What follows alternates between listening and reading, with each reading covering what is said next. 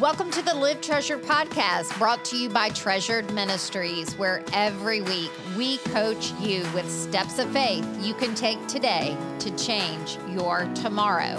And now, on to today's show.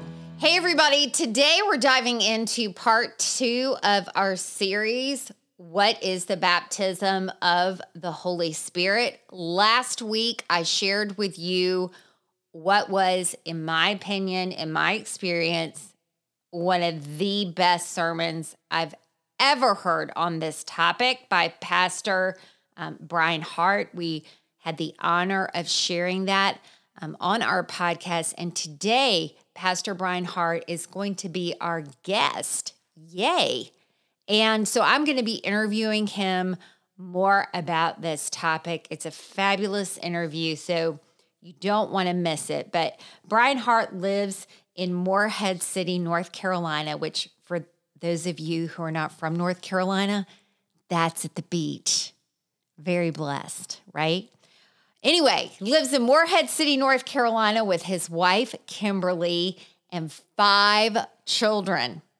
He's a former U.S. Marine and has been serving as the executive pastor of One Harbor Church since 2012. Brian is currently studying for the Master of Divinity at Gordon Conwell Theological Seminary. And today he comes to share with us wisdom from the Word. Let's welcome Brian to the Live Treasured podcast. Thank you for having me. This is a uh, the first time I've ever been on a podcast, so this is a huge honor.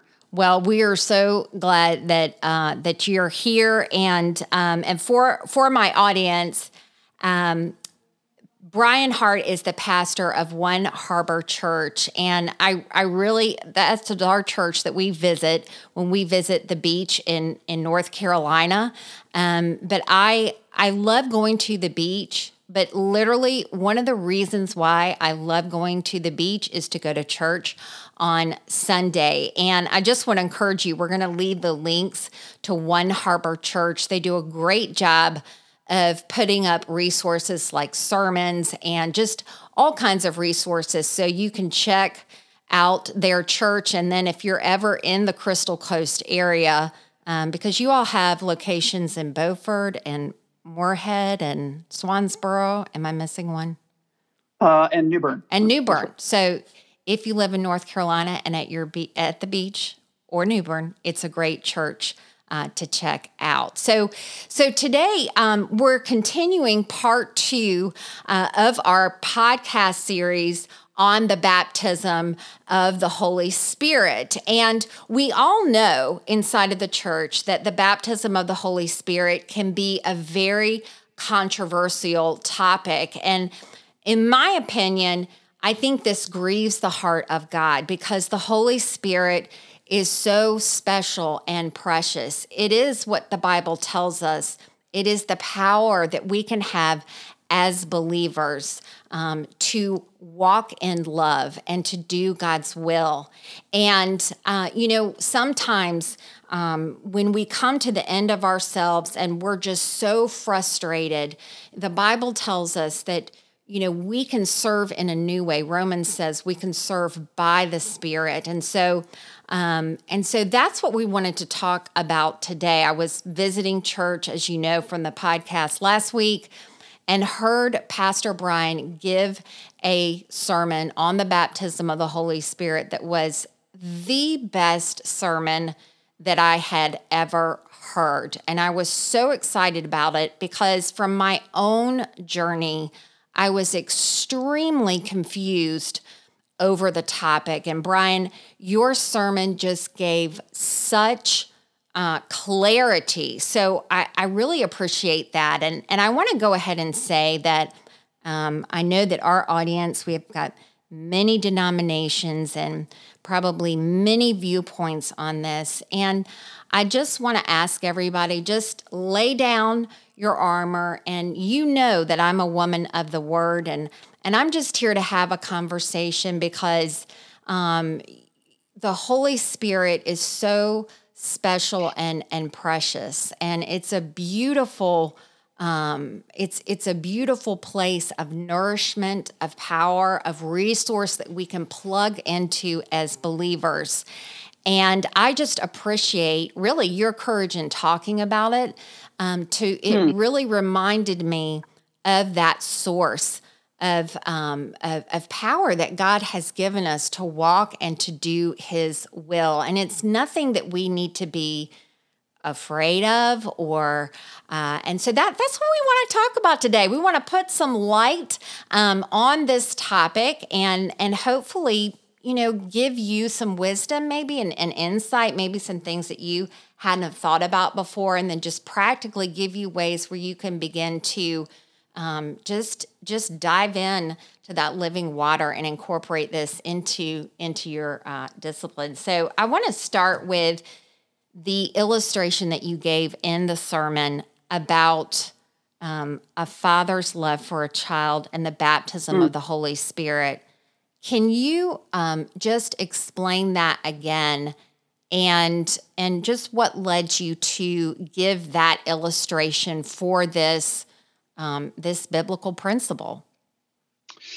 Yeah, sure. Um, yeah, and again, just thank you for the yeah, thank you for the kind words. I um, I'm indebted to just so many yeah older brothers, older sisters.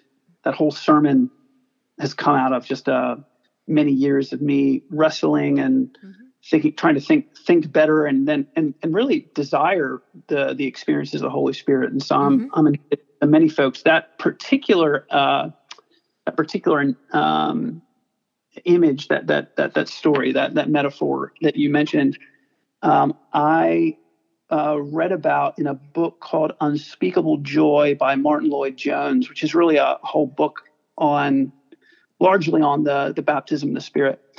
Um, and he actually got it from um, an old an old Puritan, Thomas Goodwin. Okay. And so I, you know, what I what I gave was a basically a paraphrase.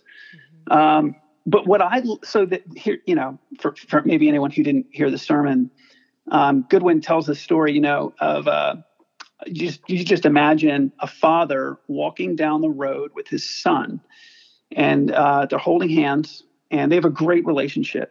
And this little boy knows his father loves him, and um, as they're walking, the father kind of abruptly stops and for reasons of his own choosing he, he bends down and he scoops up his his boy and he throws him up in the air and swings him around and wraps his arms around him and maybe runs his hand through his son's hair and looks at him and laughs and gives him a kiss and then um, puts him back on the ground. And they take each other by the hand and they continue walking and goodwin said that's a way of thinking about the baptism of the spirit um, and what I, I, there's actually a lot to like about that metaphor. Mm-hmm. The the first thing that I like is that it reflects what the spirit is meant to do. Every experience of the spirit is meant to highlight the love of God. Mm. And I think I think sometimes that the debates about this um, sometimes put the cart before the horse, um, unfortunately, in my opinion, or get focused on um, kind of trivial issues, in my opinion. Mm-hmm. Mm-hmm. The point of the Holy Spirit is not to make people feel like they're super Christians or um, uh, it's, it's, always about the love of Jesus. Um, mm-hmm. And it's not just even it's not even just always for you. It's about the it's about the church. So mm-hmm. Paul makes that very clear in First Corinthians. It's for the building up of the church, but it's it's for the building up up of the church in love. Mm-hmm. Um, and so that picture, I think, is a, that when I first heard that or, or first read that, it, it blessed me because um, it it helped me remember that that's what I am to be desiring is the love of the Father. I mean, Paul was always writing to the churches, praying that they would comprehend the size of God's love. Yes. Uh, and the the other thing I like about that um, about that picture is it highlights the and this is where some of the debate happens is you know you've got people on one side saying, "Oh, you know, Christians always have the Spirit," and of, and of course they do. We always have the presence of the Spirit. Mm-hmm. But even in, in frankly, in any kind of relationship, you can have the reality of the relationship. You can even have the presence of somebody in the room with you, but then you can have a unique experience of that person and their love. Mm-hmm. Um, and I think that's what we see in Acts in particular that the baptism of the Spirit is a kind of experience that happens in time. It, um, it has a duration, you know, it doesn't, it's not, uh, that kind of experience isn't permanent. W- whereas, of course, the presence of the Spirit in our hearts is permanent. Is permanent. That's the um, you know the regenerating work of the Spirit that happens when we when when when we when we believe in Christ and saving faith, which is a gift from God, when that is given to us, um, the Holy Spirit makes his home, and He never leaves. So we always we always have His presence, but we have, and so that's reflected in in the picture. You know, this boy is walking down the road with his father. His father is present, and yet there is an experience, and we should. And I think the point is we should want that. Yeah. Uh, we shouldn't. We shouldn't. It would be it would be um, unhealthy. Yeah. If you son who winced or recoiled from the loving embrace of his father. Mm-hmm. And so we don't want to be Christians who shy away. I mean, I, I guess another way of saying this is that the baptism of the Spirit and experiences of the Holy Spirit and the spiritual gifts um, those things weren't made up by the Pentecostals. They weren't made up by whoever it is we think, you know, does those things and maybe does them badly or does them weirdly. Like mm-hmm. if it's a gift from God, then it's it's from God, and we should want that. Yeah. In the same way, a child should want to be scooped up by his father. Yeah, yeah, that's so beautiful. Um, and it it just captivated me when you explained it that way because when I was saved um, at the age of 22, it was because the person that was um, praying, I was in a small group meeting, and the person said, talked about the love of the Father and. Mm. Um, and you know that we can have all this in our life, but we have to surrender our lives to to the Lord. And um, and I thought to myself, because of my own father void in my life, I want that. I need that. I mm. need that love. And so that was my salvation experience. That's what drew me to the Lord. Um, and uh, and then um, the baptism of the Holy Spirit was something that I received later. Um, but I did go through. I was a part of a um, Christian organization that I love. We we support it financially, and they're wonderful. They're wonderful. They teach the Word of God. Um, but there was this caution, you know, inside of our. They were Bible study groups, and it was just don't talk about the baptism of the Holy Spirit. If that conversation starts, shut it down. And there was almost this fear to it, and because I didn't grow up reading my Bible. I grew up, you know, typical Southern, going to church every Sunday like it was club. You know what I mean? so, yeah. um, but so, so I was like, so all that I knew about my walk with the Lord was through this organization. And so I was like, okay, okay, okay. Like I, like, yeah, like, and so, and it was almost kind of like this, um, and I was in leadership for it. And it was like they were making us the Holy Spirit police.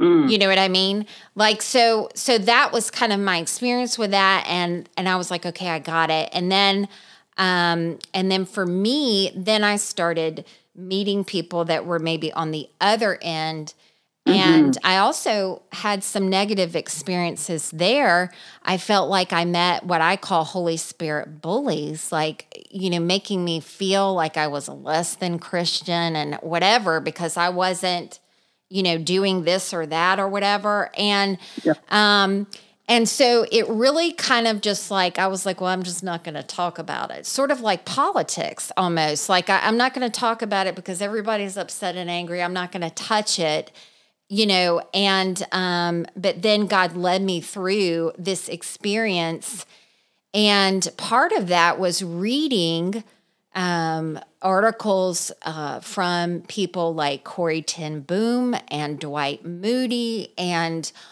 all of these, um, you know, saints of the faith that had done amazing things for the Lord and that I highly respected.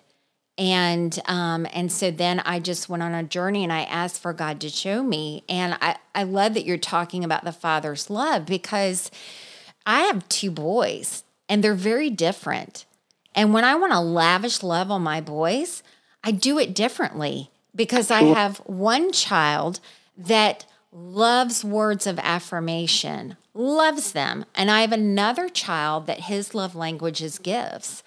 And I think I think we have to be careful in describing what our experience was almost kind of like Eh, well, I'm God's favorite because he gave me this and you don't have it and so you're less than me. I mean, have you had that experience like and, and so then I think like people either become a police like no, it's it's not this anymore or they're a bully. Like if you're not doing it this way, then it, it's wrong. Am I making any any sense? Yeah, totally. I think that's I think that's one of the reasons why so many people who might otherwise be open to the the, the you know what we might call the ongoing supernatural work of the spirit or the uh, the, the supernatural gifts of the spirit. I think some people who might be more open to them are oftentimes not because of the abuses of um, what what I would call kind of like the hyper charismatic mm-hmm. community. Um, and and of course, there's a lot of abuse once you get into like the televangelists and the way that they have just totally fleeced people. Yeah. And you and and and and the way that the gifts of the spirit have factored into those kind of ministries, I think, has been um, has been really really terrible. Yeah, um, I agree. What what you said also it does exist. You know, there now I'm fortunate. I I didn't experience this personally, but I know of many people who've come out of communities where, you know, the gifts of tongue, the gift of tongues in particular, you know, if you don't, if you don't speak in the gifts of tongues, mm-hmm.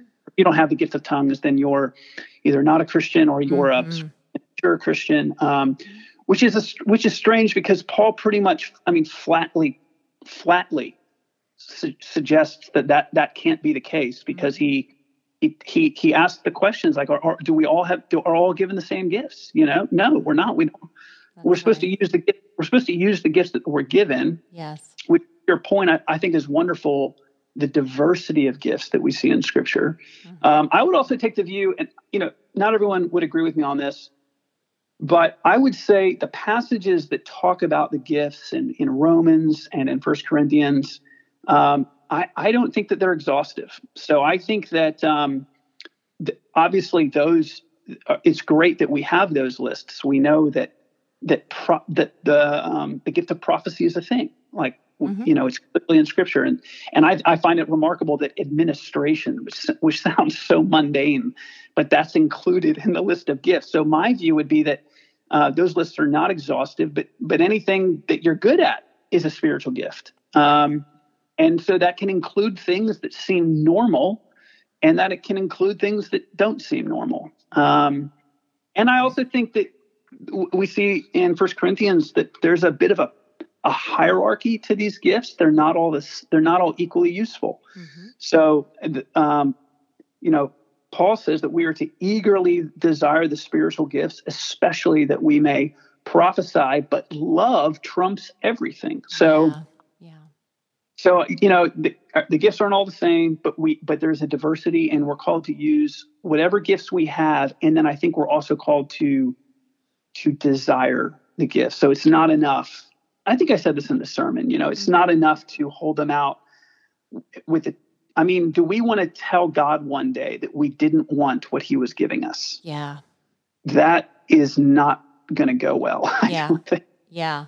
Uh, we mm-hmm. yeah yeah no that's exactly like you know we we should want all that god has. And i, I appreciate what you just said specifically about tongues um, could, because i think that is a place where people can um, you know make other people feel less than or where the dividing line is or, or all of that. Um, I, I and i have one woman that i know of um, in my life. I'll, I'll tell you this story really quickly um, I did a Bible study group one year at my house, and there were 10 women, all different ages, um, all different stages of faith, and all different denominations.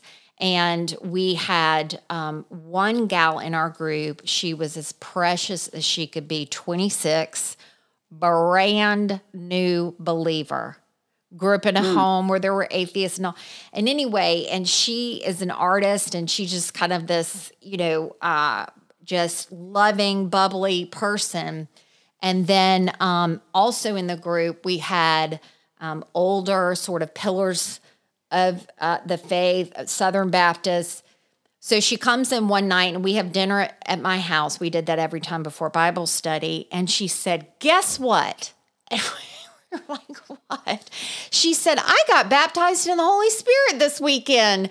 And then there was dead silence at the table. And I was like, Oh, Pandora's box has been open. And so I could just see, you know, from the other side, like disapproval and all of that. And I said, that's a great topic. I said, you know what? I want everybody to do this week. I want you to write down on an index card what you believe about uh, the Holy Spirit. Well, next week when we came in, you know, there was one person that was sick. That person that was there, the 26 year old couldn't come. It was just the two ladies that were very tight lipped, I could tell they were trying to be polite. And so we talked from eight o'clock until 11 o'clock.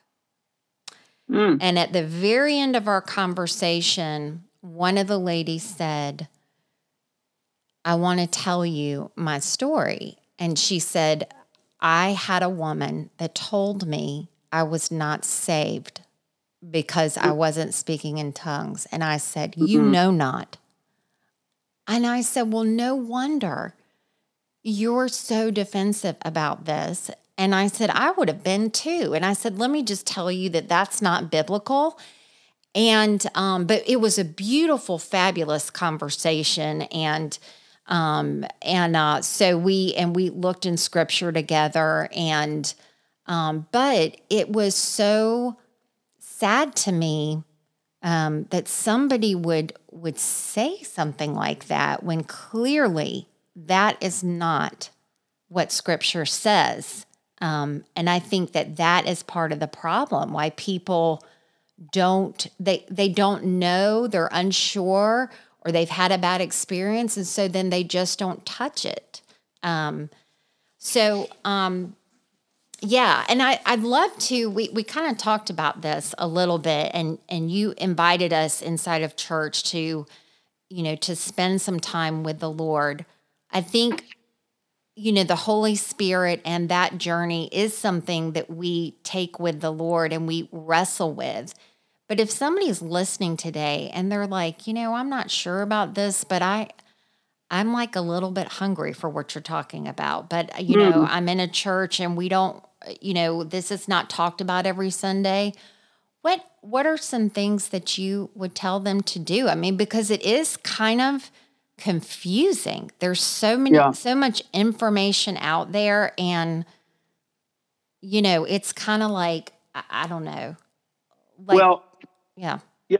That, that, that's a great question. And the first thing I would say is that um, it's confusing to us, and it seemed like it was confusing to the Corinthians. um, mm, you know, this point.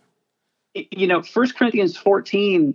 It's it's amazing. It's even in the in the well 12, 12 through 14. It's kind of amazing. It's even in the Bible. It's it's Paul basically writing to a church and saying, "Look, you guys are not doing these things well." You know, from the very beginning, I think we've had a hard time understanding how do we how do we actually work this stuff out. There's real wisdom needed, and not just so we want to have the desire and the joy, but then we also need to have wisdom and knowing how to um, how to use these things. And in, in my church, we're really struggling with this. I think we've we've got a really robust theology mm-hmm. of the gift of the Spirit, mm-hmm. but I think that our, our practice lags behind our belief.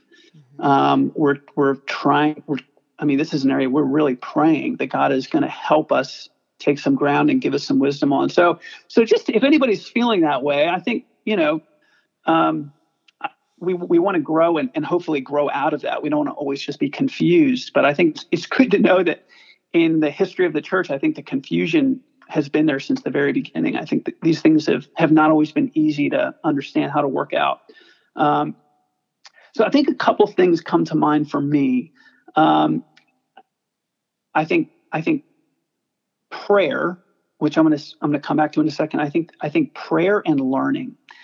Um, so I, on the learning front, beyond the the texts in the Bible that speak to these things, which I think are obviously very instructive, and a lot of my sermon was rooted in some of those passages. Mm-hmm. Um, there's a couple books that were really have been really helpful for me that are very accessible. Um, one is called "Practicing the Power" by Sam Storms, um, which is which is really written as an.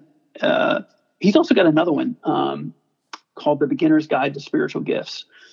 But both of those are very very accessible, and he has a real high view of doing uh, exercising the gifts in an orderly way in compliance with the principles that we see in, in 1 Corinthians. I love that. Uh, yeah. And, and an, another book that um, is a little bit, I think, a little bit newer, a little bit more recent, um, came out a few years ago, is called Spirit and Sacrament by Andrew Wilson, um, which is a wonder. I mean, that's actually, uh, that book's doing, it's, it's shorter, but it's really trying to show Christians how they can embrace both the sacramental more traditional liturgical sides of Christian worship and at the same time embrace a charismatic um, mm-hmm. worship experience and, and that those two things are not mutually exclusive. And I, I think that his his book is very short, but it's very punchy. So anyone who's new to these things, I think those those would be great places to start just by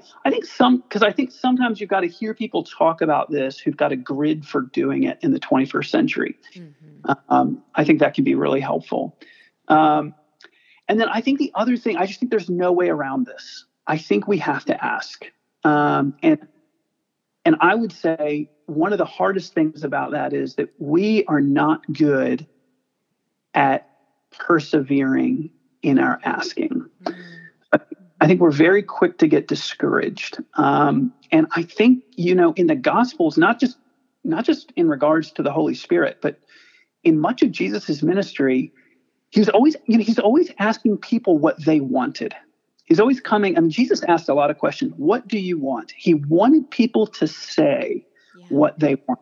Yeah. And didn't always respond right away. I mean, some yeah. people had to cry out mm-hmm. multiple times to get a response. And mm-hmm. the Gentile I mean, woman that, what you know, persevered and and broke yeah. through. Yeah. So sorry for interrupting. Yeah. No, no, yeah. The Syrophoenician woman is a is a great example of someone who it's a bit of a strange story, isn't it? She comes and Jesus really seems to be quite cold to her at 1st mm-hmm. At least mm-hmm. our, our, with our 21st century American lenses, it seems like a very a, it seems like a bit of a strange story, but she she insists, she perseveres, and Jesus encourages that behavior. He tells parables about you should ask like you're you're going to your neighbor's house and you're beating on the door and you're not going to stop until you get an answer. I yeah. I think it's could, because I think you would expect him to say the opposite. I think we would expect him to say, "Well, this is your heavenly Father you're talking about. You know, you better you don't want to pester him, you don't want to bother him." And and he's always I think grace is always the opposite of what we expect it to be. Um, mm. Jesus, Jesus never criticized people for asking too little. He only ever, uh, sorry, Jesus never criticized people for asking too much. He only ever criticized them for asking too little. Mm. You know, Gosh, that's father, such a great point. Yeah, yeah. He owns cattle on a thousand hills. He's waiting to give us good gifts. And Jesus, Jesus literally says, if you if if we who are evil know how to give good gifts to our, our kids, how much more will the Heavenly Father give us? And in in that in that context, he's specifically talking about the Holy Spirit. So I think, you know, God is he is very patient with us. And he um he wants to draw out the desires of our hearts. And so sometimes the way that desire is created is by the continual asking. So again, getting back to the question, I think um, I think there needs to be someone who wants the baptism of the Spirit. There is no shortcut. I think there needs to be an asking and then a continual asking. Mm-hmm. Um, I shared in the sermon the story of Dwight Moody, who mm-hmm. I mean, he I mean, it was months and months of. Um, I mean, the way that he writes about it, you would think that he did little else, but but pray and beg and plead And um, in his book, Unspeakable Joy, Martyn Lloyd-Jones really makes a big deal about that the importance of pleading. I think this is another area where charismatic theology, I think, has really gone sideways. Is with the name it, claim it kind of yeah kind of theology. And I, I'm I don't want to get too far down the road talking about that. I think there's so much about that that's unhelpful mm-hmm. and um, and ends up it doesn't end up blessing people. It ends up um, it ends up making people feel guilty. You know, did I not have enough faith? I I claimed yeah. it. Nothing. Yeah. God's not a vending machine, um, mm-hmm. but He wants us to plead. So we don't mm-hmm. we don't claim the baptism of the Spirit like like the, like He's a, a spirit in a a genie in a bottle who can be conjured. He can't be conjured, but but we have to ask again and again, and we have to keep asking, and then we just trust the Lord. Yeah. Um, and when and I and I think the other thing I would say is that if if this isn't happening in the ways that that someone you know for someone who's asking and nothing's happening, it's so easy to get discouraged. And this is where I think it's very very important to remember that no matter what happens, the baptism of the Spirit does not um, it does not mean you are more loved. And it doesn't even mean it's not used as confirmation even proof that you're a christian. You we know from scripture that you can be a christian and not have the baptism of the spirit. Mm-hmm. um, so i think that what the enemy will want to do and this is this is where i think fear gets in the way. I think some of us are afraid to ask because we don't want to be disappointed. I, I struggle with that. I oh yeah that's good. Yeah. all, I, I don't want to make big asks because, well, what if God doesn't answer them the way that I want? And I, again, remember, Jesus had that experience. He was in the, I mean, some of us, I don't know how much we reckon with the fact that Jesus is in the Garden of Gethsemane and he prayed a prayer that went unanswered, um, or at least answered, maybe unanswered is, is a bit clumsy. It was answered not in the way that he wanted in his flesh. Mm-hmm. Mm-hmm. Um, and so Jesus can identify with us in that. Sometimes God does not respond to us in the ways that we're wanting in the moment. And um, so, so the enemy will want to sow seeds of discouragement. See, God's not listening to you. He doesn't really love you. He loves other people more than you. You know, none of, none of that is true. Mm-hmm. He, he wants us to keep coming and to keep asking. And I, I think the other thing that goes with that is these things are hard to do in a vacuum. So if you're not in a church community that has a culture of this, it can be very, very hard. Yeah. Yeah. But if possible, to try to find one other person who has faith for this mm-hmm. and to get them to pray with you, maybe even to lay hands on you, invite other people. I mean, I actually recently did this. Mm-hmm. I I was feeling, um, I won't get into the whole story, but I went to another pastor in uh, on our staff, and I I went to his office and I said, I want you to just put your hands on me. I, I want a fresh filling of the Holy Spirit. I want you to pray that for me. Mm-hmm. Um, so I think that can be helpful to invite other people into it as well, mm-hmm. and um, and then to just trust the Lord. You know, He's gonna. You don't have to muster up a feeling. That's not how it works. You just ask and wait. Yeah. Yeah, and that's so good. I'm glad that you brought out that feeling part of it. And I think you're so right. I mean, we're so conditioned to um, instant gratification that when it doesn't happen right away, you know, we we assume we did something wrong or it's not true. Um, and I love what you said that grace is like just just the opposite of that. And time and time again, we see in the scriptures that Jesus invites us to participate in in the process of healing, in the process of salvation, in the process of um, asking in prayer. So there there is a role that He asks us to pray or, or to be a part of, and I think that that's just so by design and so beautiful because when we participate in the journey, there's a intimacy that that comes from that. And it's like this was my own this was my own journey you know with with the lord. Um just like when you're reading the word and you know that you know that god has given you a scripture that's yours to anchor your soul to. And i think that's you know the the same thing here. And there's a um, the the other thing that I love too about all the stories you told in in the sermon with different people is that it's different for different people the the way that it happens. And so don't compare your experience with somebody else and then don't push your experience on on somebody else. Don't push experience, push Jesus. Push, you know, push the Holy Spirit and and inspire through um, inspire through that way. And I also just want to mention to our audience, I will put all the books that Pastor Brian has mentioned in the podcast description with the link so that you can go and um, and and order them. Um, and uh, I, am definitely going to be ordering some and uh, and and reading reading through those. Um, I remember you mentioned somebody in the sermon, Blake. Was it Blake Pascal? Is that right? Blaise Pascal, yeah. Blake Blaise Pascal. So, what what is his history and his experience with the baptism of the Holy Spirit? Oh, so I wish, I, man, I wish I knew more. I mean, he's a, he. So he wrote some. I mean, he's he's famous for being a, a brilliant mind, um, ma- mathematician, mm-hmm. uh, uh, 17th century mathematician, mm-hmm. and uh, and and philosopher. And so he, I mean, uh, his story. I I don't I don't know a whole lot more other than what I shared in the sermon, um, but his story's been told many places. Um, I mean, you can just Google his name and um, Night of Fire, and you'll find websites that talk about what he wrote. His, uh, he, we, there's a surviving document from him describing that night, which I'm I'm fairly certain that the words that he wrote, he was writing them as this experience happened. But um, basically, this this incredible experience that that lasted over over the course of of several hours.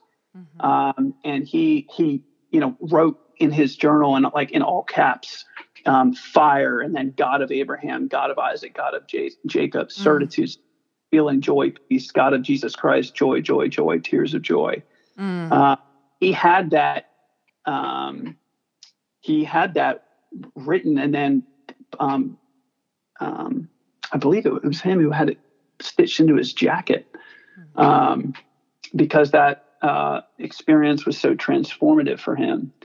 Uh, and that's one of the things I love about these stories is you you get the sense that the people who have these experiences, even though this the experience terminates, it ends. They are changed as a person. Yeah. Um, so who they are after that is just different, and not it's not that they weren't Christians before that. I'm, I'm certainly not saying that, but it does leave a mark, um, a mark in a really good way. Right. That right. was certainly the case with Dwight Moody. You know, he his ministry seemed to have exploded on the on the other side of mm-hmm. of this, which which is again that's what it's about. It's not just an experience for you as an individual. It's it's for the building up of the church. Of of course, we're a part of the church, so we benefit from that. But um, some of these some of these people who have this experience um, i mean that's what happened with paul you know his ministry and that's what happened with jesus you know with both of them the baptism of the spirit led to ministry that um, that was all about promoting the love of god that was breaking into the yeah. world yeah yeah and i um that's so that's like another motivation to just to seek this out and to ask god um, because it is about others and, and loving others. And another point on that, I'm kind of jumping around a little bit, but you know, you don't have to be afraid. Like if there's people out there that are um, abusing the Holy Spirit or whatever, we you know we've kind of talked about that, but I think that that God will give you a sense um, and you'll know. But one thing certainly that the Bible talks about is how the Holy Spirit glorifies um, the Lord Jesus. And so yeah. anything that is self glorification or whatever, and you have that caution light in you, you should probably pay attention to that. so, so, yes. so, but, but don't yeah, shut down. Right. If somebody says this and that, don't shut down. Just like, um, just like if, if somebody is, uh, if, if a church leader falls or whatever, then we wouldn't say, well, we're going to shut down church.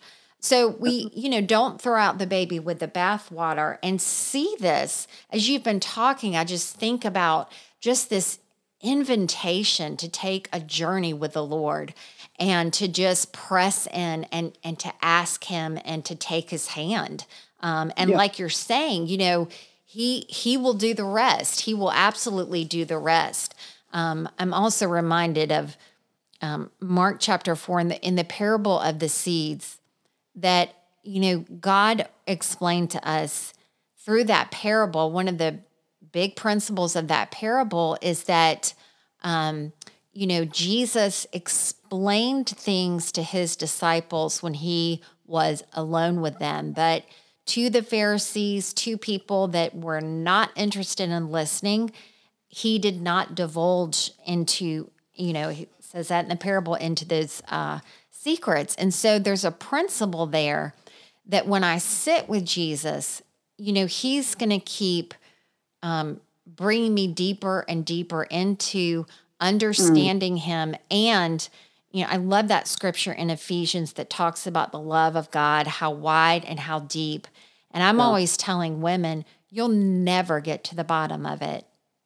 And there's yeah. almost a beauty in that. This, because if we did know everything, that I could be in control, I wouldn't need to seek God. But the beauty is not in arriving at a certain destination, it's in the journey.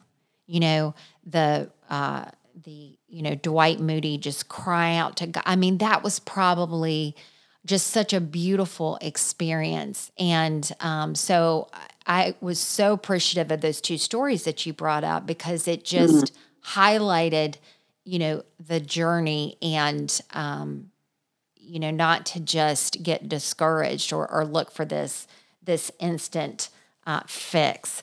I, I do yeah. want us to talk about some cessationism. Did I say that right?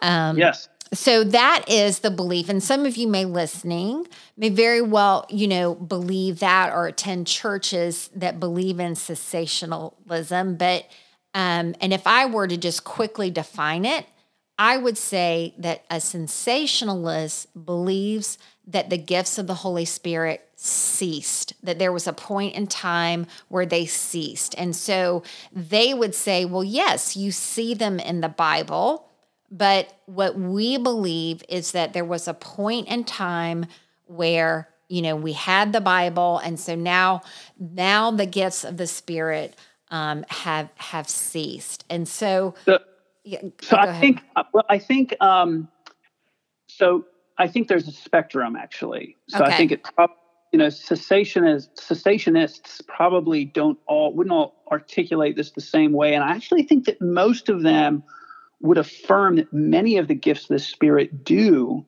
but that okay. the the supernatural gifts, in particular, prophecy, tongues, um, miracles, depending, um, you know, like can can you do on demand healing? Is that a, is that a thing? Do mm-hmm. some people have a unique? Does because like I, I would I know someone who he thinks that God still he- heals miraculously, but that nobody has a unique gift of healing. God can heal through anybody at any time, and so I think there are some shades with some of this. But yes, cessationists in general they believe in the ceasing of that supernatural aspect of the Holy Spirit's work that really seems to characterize the New Testament church in the book of Acts in terms of prophecy and tongues. They would say that those, in particular, words of knowledge, those those those um, experiences that seem to require something supernatural to happen, that those don't happen today um, at all, or don't happen nearly like they used to. Um, yeah. So, and and that's a real, you know, belief um, out there, and, and like I said, you may be um, uh, that that may be your belief. you can tell i'm kind of nervous like broaching this topic because i don't, I don't want to offend anybody. But i'd love for you to say pastor brian like what um, from what would you say to somebody that says you know that this is what i believe there's no more prophecy uh, there's no more miracles. What would you say so I think the first thing I would say, and this is the advantage of being a charismatic and not a cessationist, actually, is that um, I don't look at them and I, I, wouldn't look at a cessationist and say that they're not a Christian or that they are, um, because I don't think that you have to hold the charismatic theology to be saved. I think faith in Jesus saves. So I think it's easy for when I see when I have friends who are cessationists, mm-hmm. and I'm not sort of up in arms about it. They don't make me uncomfortable. I frankly think they're missing out. Um, mm-hmm. I, in that sense, I'm sad for them. Mm-hmm. Um, I I think that there's more on offer. Um, and so I, I, think my posture towards someone who's a cessationist is, is really one of charity and warmth. Um, anyone who calls Christ Lord is my brother or sister. So um, I think the, the best argument that I've heard, and I, I so, and I don't want to, so I don't want to misrepresent cessationists. There are very, very thoughtful, scholarly cessationists who love Jesus, who know way more than me and are way smarter than me, and I wouldn't want to misrepresent any of them. Mm-hmm. But the strongest arguments that I've heard for cessationism are actually not based on the Bible, um, mm-hmm. because you really you just can't make Scripture say that. And there there are cessationists who will try to argue their position from Scripture. Um, they'll kind of uh, let's see, First Corinthians thirteen. They'll they'll look at that often and say, um, uh, when in verse 10 but when the perfect comes the partial will pass away First corinthians 13 is actually part of the whole treatise on spiritual gifts which mm-hmm. goes 12 through 14 and so you know there's the question of well what's the perfect what is that about um, I, I i would say like the over i think it's very clear that the, the reference to the perfect is the return of christ um, not the canon so i think some cessationists will will say something like, "Well, the perfect the when the perfect comes, that's reference to the to the, the canon being closed, and then these these things will go away." I that's the closest you can get in Scripture, in my opinion, um, that the spiritual gifts cease, and I don't think it's a good argument. I think there are cessationists which will admit that, and then they make, I think, a much stronger argument, which is they just look at church history, and I think there is something to be reckoned with that across church history, it does not seem that the supernatural gifts of the Spirit have been um, displayed to a uniform degree. Mm-hmm. You, I think, can find communities that exist over very long periods of time where these gifts d- are not manifested. But it, it, it's ultimately an argument from experience, and it's a it's a it's an argument from limited experience because there are there are in the historical record and people alive today who have very very different experiences like we mm-hmm. i mean i i tried to really give you know just a nod to that with a few of those stories in the sermon that i preached you, mm-hmm. You have to reckon with the fact that you can't say that there's no stories of the supernatural mm-hmm. i think it i think also the cessationist position I think it requires a certain degree of cynicism because you're basically discounting the experience of so many Christians who are saying that they're having legitimate experience. Right. I, I yeah, I, I wouldn't want to take take the word of so many brothers and sisters and just sort of disqualify it because I haven't experienced that. Mm-hmm. I think to a certain degree we find what we're looking for, and so if you're not looking for this, you don't find it. Um, you know, seek, you know, knock, seek, seek and knock, and I think that's that's the imperative we're given. You have to ask, and people who don't ask, if they don't ask, I don't think it's fair to judge others who have asked and found, mm-hmm. uh, and to and to discard it. Yeah. So um, I also think something. This was helpful for me um, to sort of process because I so I came out of a I've I've been all over the evangelical spectrum, um, and even more broadly than that. I have a very ecumenical background, um, which I'm grateful for. It's given me a lot of, um, yeah, I think warmth to brothers and sisters in various theological traditions. Mm-hmm. Uh, I think that one of the things that cessationists will often get right is that they will point to the ways that the gifts of the Spirit are used inappropriately or in violation of the principles in 1 Corinthians 12 through 14 in particular. Mm-hmm. Um, but I think sometimes cessationists will have a standard that doesn't get applied to anything else in the mm-hmm. same way. So for example, you know, we might look at how someone's using the gift of tongues and w- without the gift of interpretation in a public setting, which really, you know, Paul seems to really discourage that. Or um, someone will exercise a prophetic gift and it won't be fulfilled in maybe the way that we were expecting or it seems like maybe they got it wrong mm-hmm. and and then that will be used to say see these things it's used to disparage the the practicing of these gifts but at the same time we can look at people who exercise gifts of teaching and leadership and they get it wrong all the time yeah yeah and it doesn't mean the gift isn't real it yeah. means that they're human beings and they you know so someone can teach uh, someone can have a lifetime of teaching and look over their shoulder and realize once or twice man gosh i taught the wrong thing i yeah i got that wrong in that sermon i yep. i've changed but that doesn't invalidate the ministry of teaching that person was given. Mm-hmm. And it is, I, I, think I may have pointed this out in the sermon, but I want to kind of hammer at this. Mm-hmm. It is if it is remarkable mm-hmm. that Paul gives such a lofty view of the spiritual gifts in First Corinthians because I think if you do a very thorough exegesis of the entire letter of First Corinthians, what becomes very clear is that Paul is dealing with a group of people who are obsessed with spiritual knowledge. They're spiritually proud. Mm-hmm. He's actually trying to temper their obsession with those things. Mm-hmm.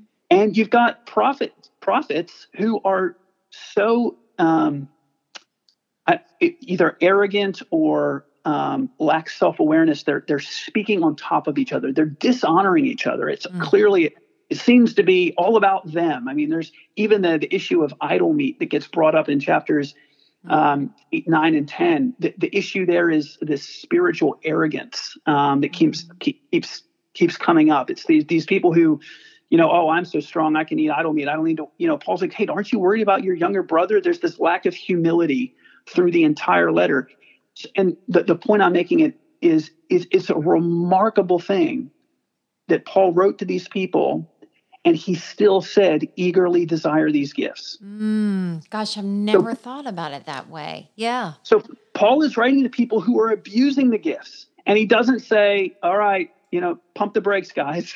Mm-hmm. And he doesn't say, you don't need, you shouldn't use the gifts anymore. Now he's he's calling for a retrieval of love. That's mm. First Corinthians 13 you keep using the gifts, Corinthians, but use them for love. Use them for the building up of the body and the love of Jesus. Amen. So, so I think for a cessationist who feels kind of rightly troubled by the excesses of the charismatic community, mm-hmm. um, I would say, man, d- don't. Uh, you, I'm I'm certainly not saying that we need to be more comfortable with the abuses of the spiritual gifts, but I am saying the abuses do not invalidate the gifts and even our brothers and, and, and what's really shocking is grace is scandalous right? So paul looks at these prophets who are using abusing their gifts and he still calls them prophets. The holy spirit still content to give his power to these broken sinful um, fleshly people. Yeah. Uh, god god works through us jars of clay yeah. you know? Yeah. And Gosh, so i think so we don't good. want to dishonor even even where our brothers and sisters maybe get carried away and use the gifts inappropriately. We don't want to dishonor them. Yeah. Uh, if God is still pleased to give them the power of His Spirit, who are we to say that He's made a mistake? Amen. It's not. It's not not our place. Amen. So I, I, think I, I, think there's a way. Yeah. So I, I guess I'm just encouraging cessationists to maybe I, am obviously hoping for some openness to, to, these things, but but also to not, like you said earlier, not throw the. I think you said this earlier about you know we don't want to throw baby the baby out with the bathwater. Yeah. yeah. We, we, yeah. Sorry, it's a southern term. Sorry. Yeah.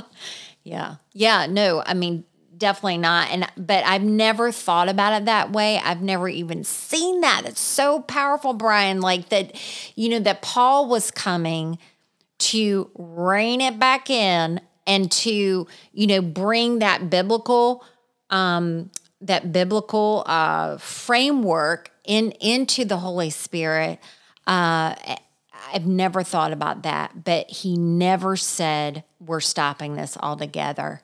Let's everybody yeah. just stop. He never said pull the plug. He said he said desire it more.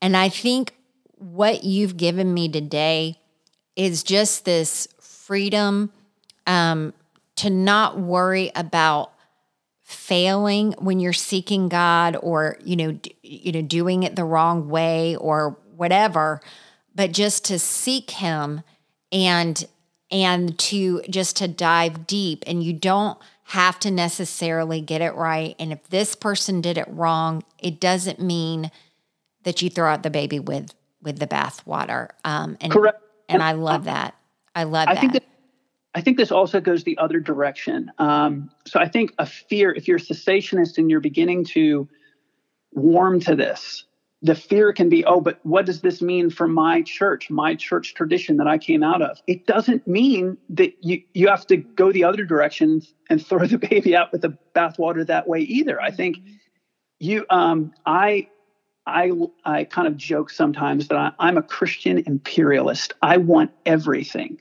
because because Paul says in 1 Corinthians 3 that everything is mine. You know, it's um it, it's the same letter actually, the same group of people.